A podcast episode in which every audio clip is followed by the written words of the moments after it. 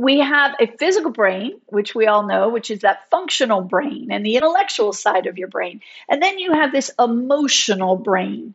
And that's actually what's running your show. Welcome to the Smart Money Mama Show, where moms get real about money to help you find your financial confidence and live your best life. Now let's talk money, mamas.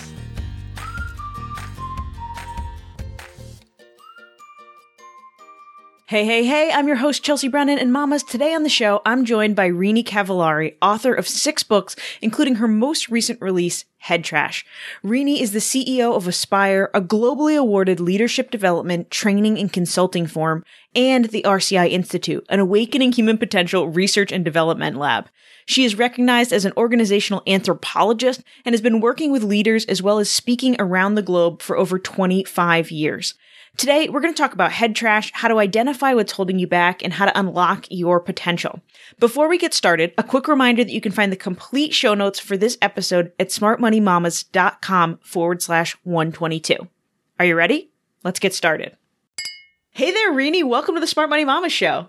It's so nice to be here, Chelsea. Thank you so much for having me. I am so excited to have you here. I just read your new book, Head Trash, and I really enjoyed it. And so, to start us off, can you tell us a little bit about your career and, and what you do? I started a company called Powered by Aspire actually 26 years ago, which is crazy. On behalf of all the mamas that are listening, I was the primary parent, a single mom, and balance and all that was really important to me. My company does work all over the world and all of that stuff. But what's really, I think, most important to your listeners is the chance that I really made sure in my mind that I understood that I was building a company that would serve my life, not my life serving my company, so that I could have the kind of life I wanted. And our work does, um, we do training and leadership development and cultural strategic work for companies all over the globe. Awesome. And so, what did that balance look like for you, especially early on in the business where I know it can be really all consuming to be starting a business?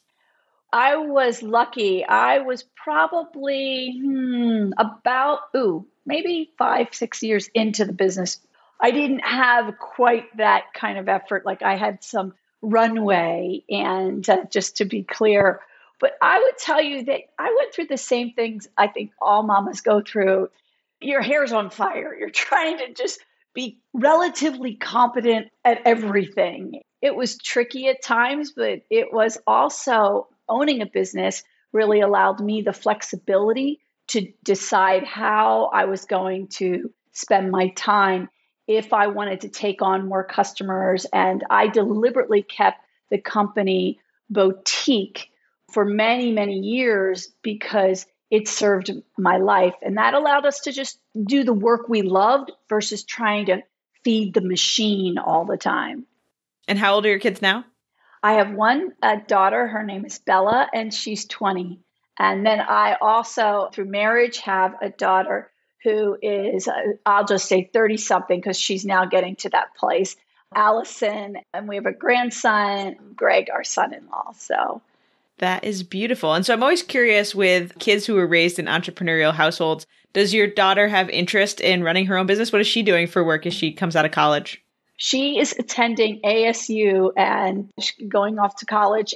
She's studying entrepreneurialism and fashion. So, yes, and she has her first internship, and her internship is in working for an entrepreneur as well as fashion. So, she got the bug for myself and for my ex husband, who is an amazing entrepreneur and an author as well.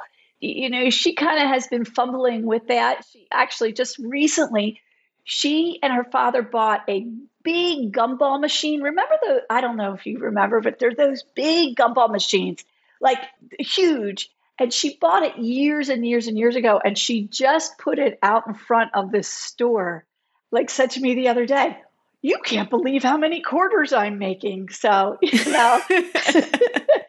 That's fantastic. And then she told me that the sun was baking and destroying some of the product. And I said, now you're an entrepreneur. What I love about entrepreneurship for kids and especially in young adults is that it's so much problem solving, right? It's basically just creative problem solving over and over again until you find what works. And so it's such a good exercise even for kids who don't end up becoming full-time entrepreneurs as adults. I think you're right. You know, for our brains to be able to solve problems effectively, it's just good in every way because we just get better and better at processing. And therefore, then in the bigger challenges of life, we've got some good traction on that skill set. So, your new book is called Head Trash, which I think some of us have heard that term before, but what does head trash mean to you? Head trash is the negative little nasty voices in your brain that are undermining you and they're never serving you, except maybe a little bit to get out of it. But they really are the disconnected side of your emotional brain and they limit you. What do you mean the disconnected side of your emotional brain? We have a physical brain, which we all know, which is that functional brain and the, the intellectual side of your brain. And then you have this emotional brain. And that's actually what's running your show. Inside that emotional brain, there are two sides there's the disconnected side and the connected side. The disconnected side is where that head trash lives. And that head trash can go anywhere from creating feelings of anxiety and fear and worry and full blown panic. And when we're over on that side, we can even have challenges with breathing. We can have ch- certainly challenges with thinking that tape goes over and over and over, and we get stuck in the stuff.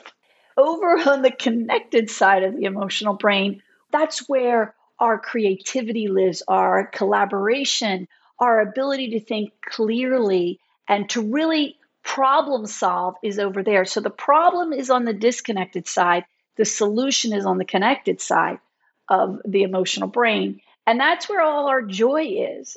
The happiness is over on that connected side, peace is over on that connected side. So the goal of life is to spend as much time as possible on the connected side of your emotional brain. We obviously want to move from those disconnected thoughts to those connected thoughts, but first step, how do we identify what some of those disconnected thoughts are that have been running through our brains and keeping us from kind of what our big goals are? Throughout our lives, we have imprints, right? We have experiences and things that kind of live in that disconnected side. And sometimes they, you know, they come back at us. And so we have a belief that we feel really certain about and we hang on to that. And it creates this limitation when we understand that the limitations are really the only thing that are holding us back because we feel the way we think, our thoughts, when we can get our thoughts in the right space, we're unstoppable. Our potential becomes huge. But when our thoughts are limited, when our thoughts are fear based or on experiences that may have been important in the past, but how we look at those experiences, we can look at them as self destructive or we can look at them and have them be empowering. We have to make that switch in our brain. And there's proactive ways of doing that and also reactive ways, like as when we're in the throes of something. It really is that brain is got a lot of brain power. And unfortunately, we use it as a storage tank sometimes, and we store things in there that maybe don't serve us. Reactive is going to be more probably when we're in stress and trauma, right? When we realize we just can't do this anymore and we have to switch. What are some of the proactive ways, though, that once we're becoming aware of what those imprints are, those thoughts are, that we can consciously decide to make these changes? It's about habits. Proactively, in the book, I reference 29 ways, but there are literally hundreds of ways that you can proactively build muscle. And I want to step back. I want you to think about exercise we exercise the body so we have stamina and strength to when we need it. That's the point of it. The same thing is true when we are working on our emotional brain proactively. We're building the strength and stamina to draw on when we need it. Things like meditation, for myself, I can speak. Like I wake up, I meditate, I journal because it's a proactive way for me to put myself in the connected side of my emotional brain versus if I just turn on the TV and see all the crazy news and all the things that are happening that are just mind blowing or depressing, etc., it puts me in a different mindset. So then when I sit down, whether it's I'm making breakfast for my family or I'm doing my career work. It doesn't matter. My mindset will decide how I look at the challenges that come at me. So if I set my mindset up right, I'm more likely to be able to really find my way through the day's events that aren't always pleasant. It's not like we can eliminate the day's events, but you know how it is. You know, when you're tired and you go to the grocery store and then you're in the checkout line and there's that person who's been standing in the checkout line in front of you and they they don't get their credit card out to pay. And there's all these people and because you're tired you look at it, right? You're in the disconnected side and you get annoyed with it. It doesn't impact that person. It just impacts you. So you've got all this like, oh my God, you know, you can't get your credit card out. What's wrong with you? You, you know you have to pay. Why are you holding up the line? You're so inconsiderate. Like you go all nuts. Where if you're in a different mindset, you might not even notice that. Or if you notice it, you chuckle and go, whoa, that's interesting. You just experience life differently when you can really put yourself in that proactive space. And that's why, like, sometimes you'll hear people say it's really important to breathe a couple times throughout the day. And I know it sounds ridiculous, but it actually clears the mind. You know, it just goes, Ugh. just take a moment, right? Take a moment.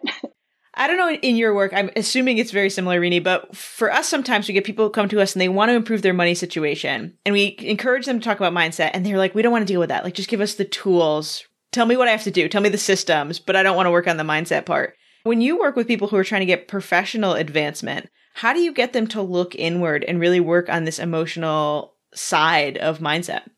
Mindset is the greatest predictor of success.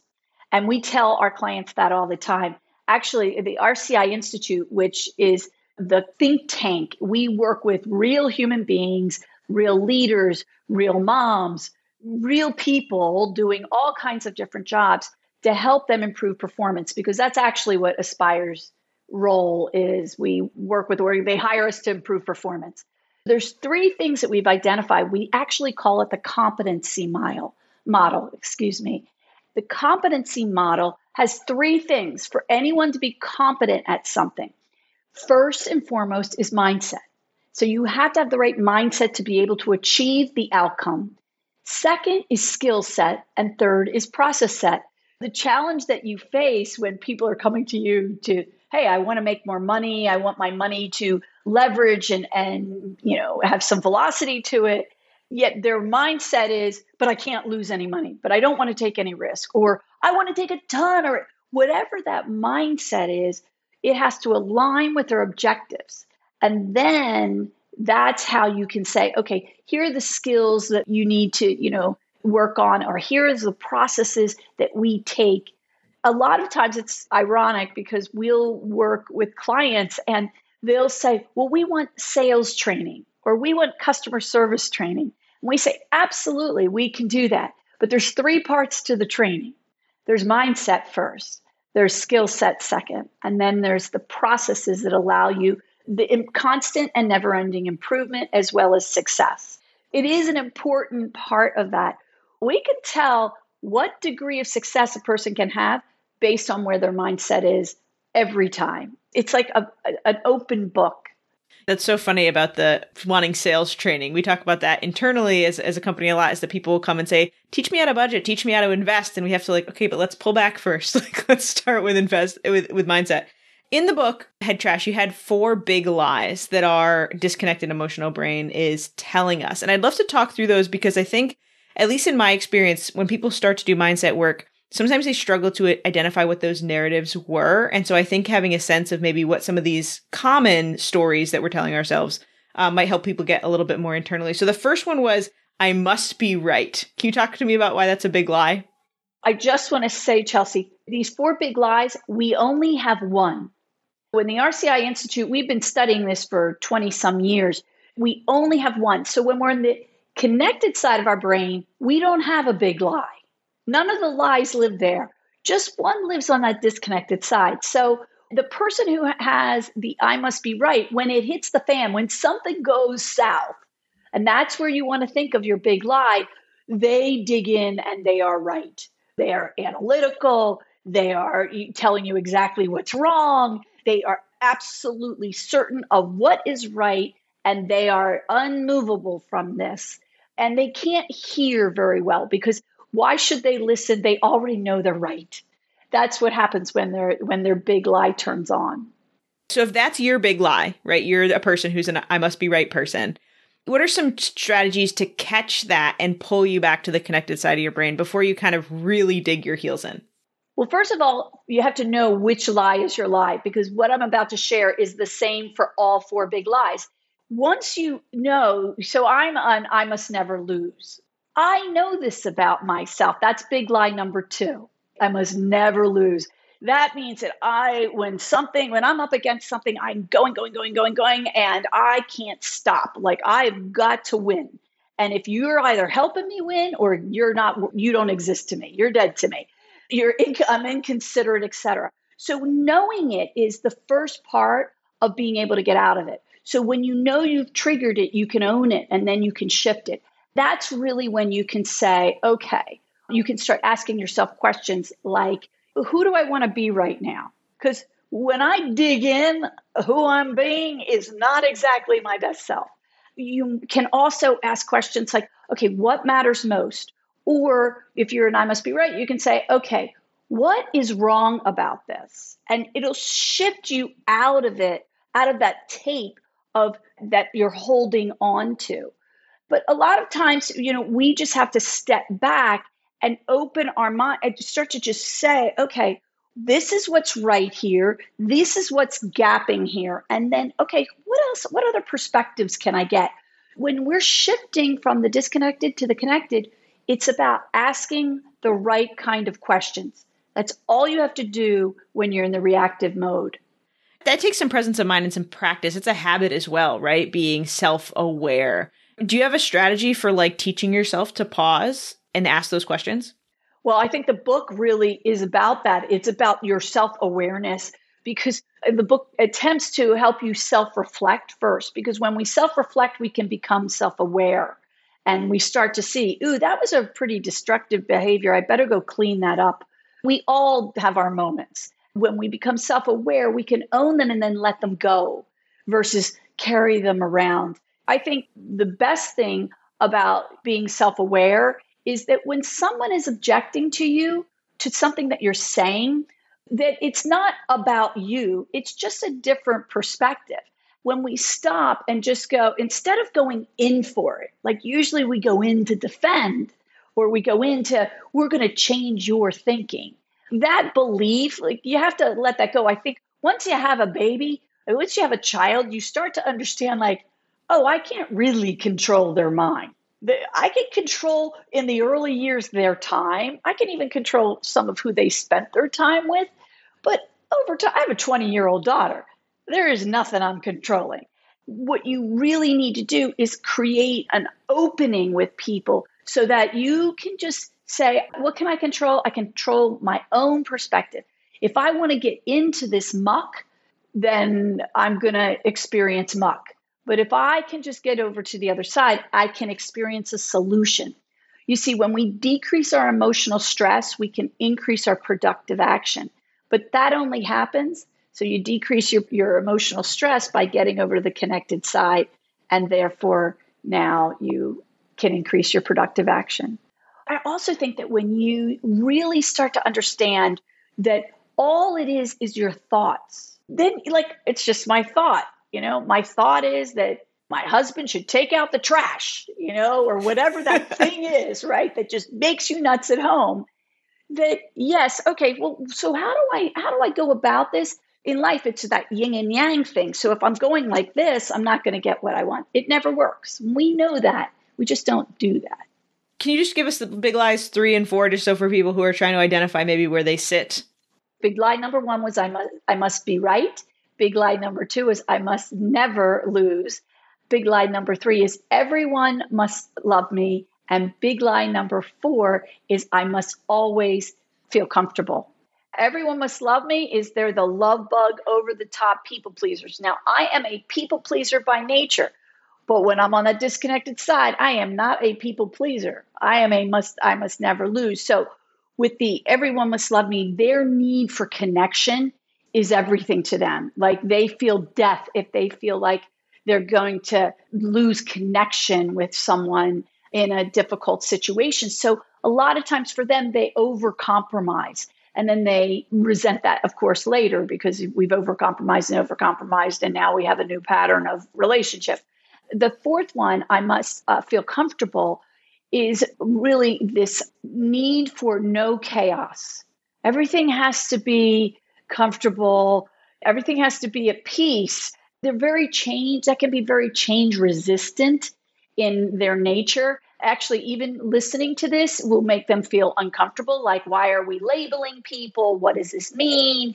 It's uncomfortable. They actually have to sit with it. But what happens with the i must be comfortable is that they don't tend to speak out because they just want they just want everything to be comfortable no chaos and then they hold that in and then they explode they go postal everyone is going oh my gosh i thought everything was okay and it was not okay it's really, and the beauty of this isn't to label someone else, it's to know thyself first.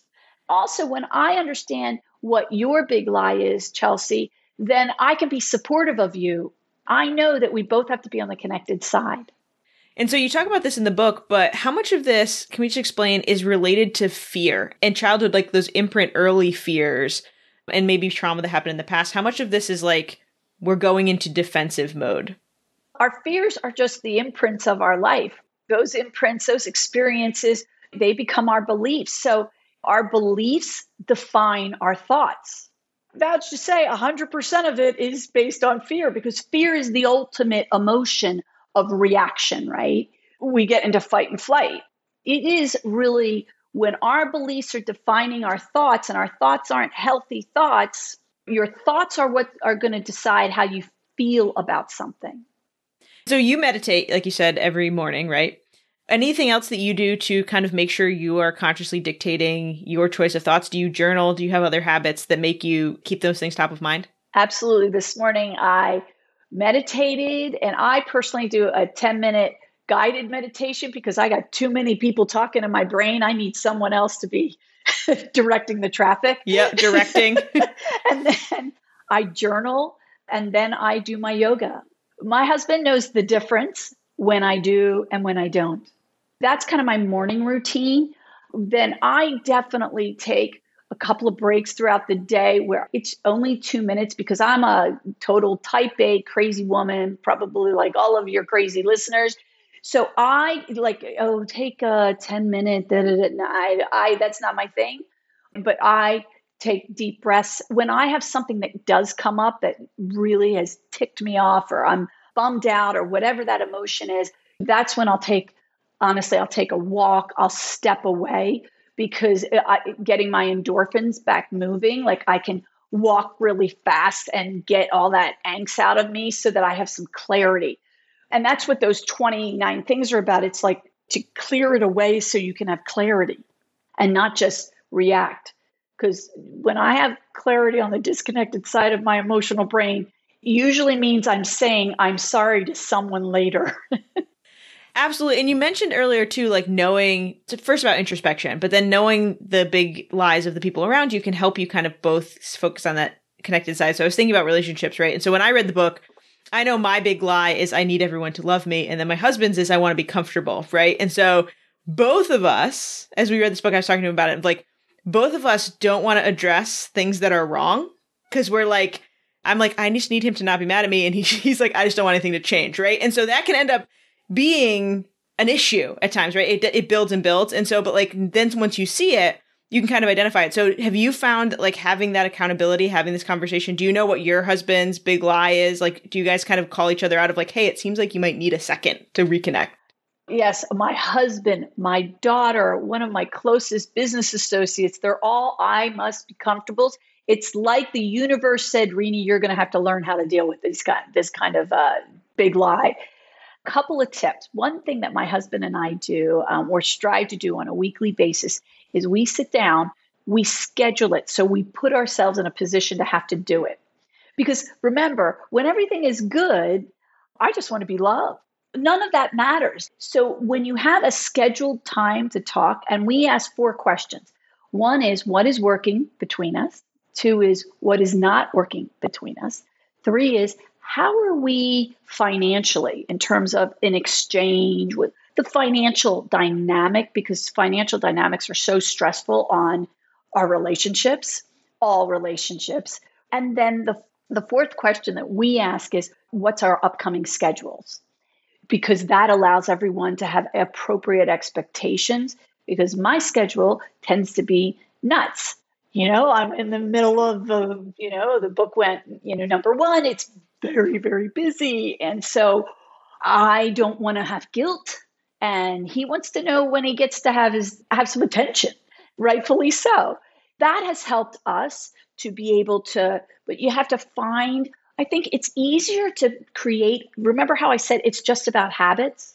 When you can create healthy habits when things are positive, then when things go a little, so all of a sudden you ask the question, so what's not working? And it's easier to say it because you have a time and place to say it versus upheaval.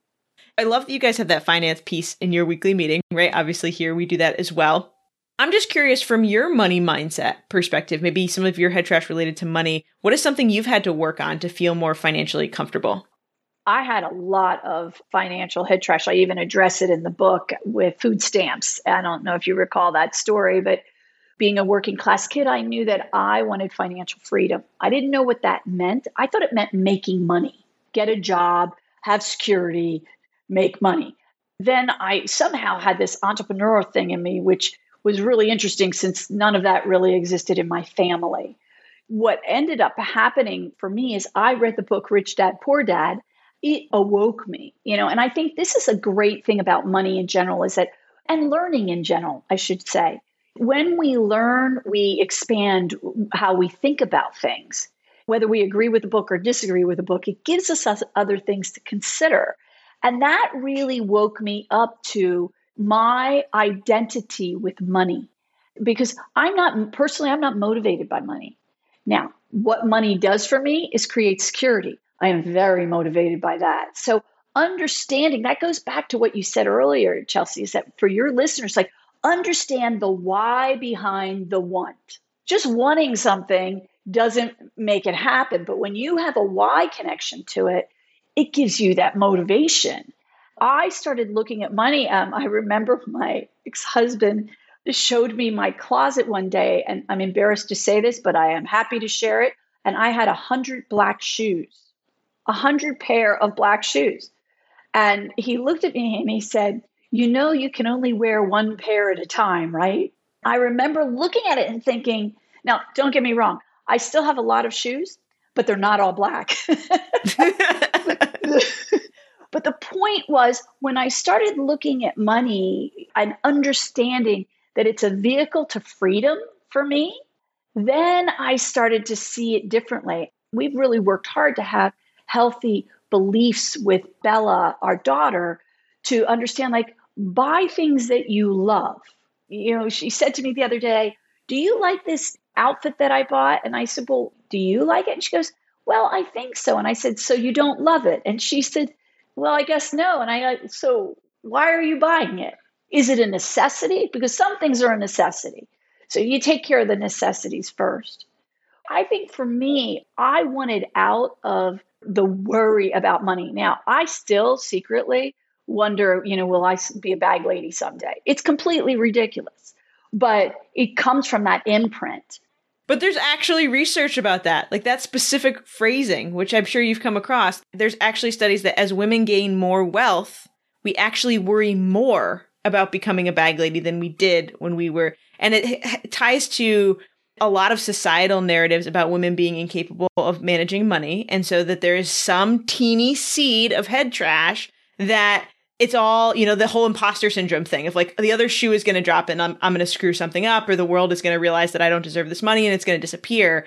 It's actually not weird. It's something we hear all the time, but it's just that we have to, it's something we have to deal with, right? And recognize that like we do have security and we do, we are aligning our money with our choices and things like that. So you are not alone in that thought process. Wow. that is actually, there's some kind of weird comfort in that information for me. No. Because I now is it a constant? No. And do I know that it's pretty ridiculous? Yes, but it is out there. And so, you know, I actually look at my assets. Like I look at my assets and say, okay, well, if something fails, here we go. You know, like I, that's how, and I think that's important from what you do, which is the diversification piece. How are all these pieces coming together versus having everything in one bucket? And in life, one bucket, it puts a lot more pressure. So, how do you decrease the pressure around money? To me, is how I look at money. Going back to those quite healthy questions, what can I do to improve how my money is working? That is a healthy question versus what happens if I run out of money? Unhealthy question. But the same idea. The quality of our life is really about the quality of those questions that we ask based on getting back to what you originally asked, the fears we have. 100%. As you get closer to your connected brain and you're focusing, you're dealing with some of this head trash. Do you have any success stories from Aspire of what people were able to achieve once they dealt with some of that mindset and really started to to move forward? Oh, we have thousands of stories because we work with real people every single day. We have salespeople who have far exceeded their quotas, who were worried about losing their job when we started working with them. We have people who work in the hospitality industry who are housekeepers who have a completely different perspective what their work means because they don't look at it as I clean dirty toilets for a living. They look at it as I help people enjoy their vacation or I make travel easy through having a clean room. And then, of course, there's the economic ones, which we have clients like Best Western. When we first started working with them, they were number 11 of 13 in JD Power, and now they're number one, two, and three of their all their brands. So there are big examples that are company, but the ones that touch my heart, the ones that keep me going are the individual ones and that because you know you might be working with a group of 50 salespeople or 50 people doing whatever they're doing operations people but when they start to when you love what you're doing everything else gets a lot easier. And when you have the mindset where you find your connection of what you love around what you do, so you have pride in it or it feels good for you, everything changes. And then you're open to learning more. You see, when we hate something, we're not really interested in learning more. I mean, that's not exactly news. You don't have to research that, but we still don't live like that. We just drudge through it. So, Renie, any last pieces of advice for people who are just starting this journey who want to work on their own head trash? I think the first thing is to know that you are not alone. Just like you said to me about the bag lady thing. And I was like, wow, you, you know, you, your listeners couldn't see my face, but I was like, okay. Thank God. my secret is no longer a secret. I think first is that when we understand that's part of why I wrote the book with so many personal stories. It's hey, look, you know, we may look successful. We may, we look at other people and see whatever we think they are, but they're equally a big old mess. And we're all working towards how to have more peace in our life, right? We're all working towards how to have more joy. Ultimately, that's what success is. So I think first, understand that yes, okay, it's there. Two, that you can control it. When you learn how to own it, shift it, and then dump it. That's critical. And that your ongoing, you know, the things that you do in your life, there are habits that you need to look at habits to keep, habits to add, and habits to get rid of. Like for me, social media, I watch what I'm reading, etc., on social media because it is not enhancing my life and it's sucking my time of which I have none to begin with. I look at that as a habit and I watch out on that. I think those are just a couple of things that, you know, I'd suggest. Uh, there's probably a lot more in the book. well, I'll link the book in the show notes. But before we let you go, we have to have you try on our Smart Money Mama's sorting hat. So the sorting hat is our version of the hot seat where we ask the magical hat to reveal something about you. Are you ready? Okay.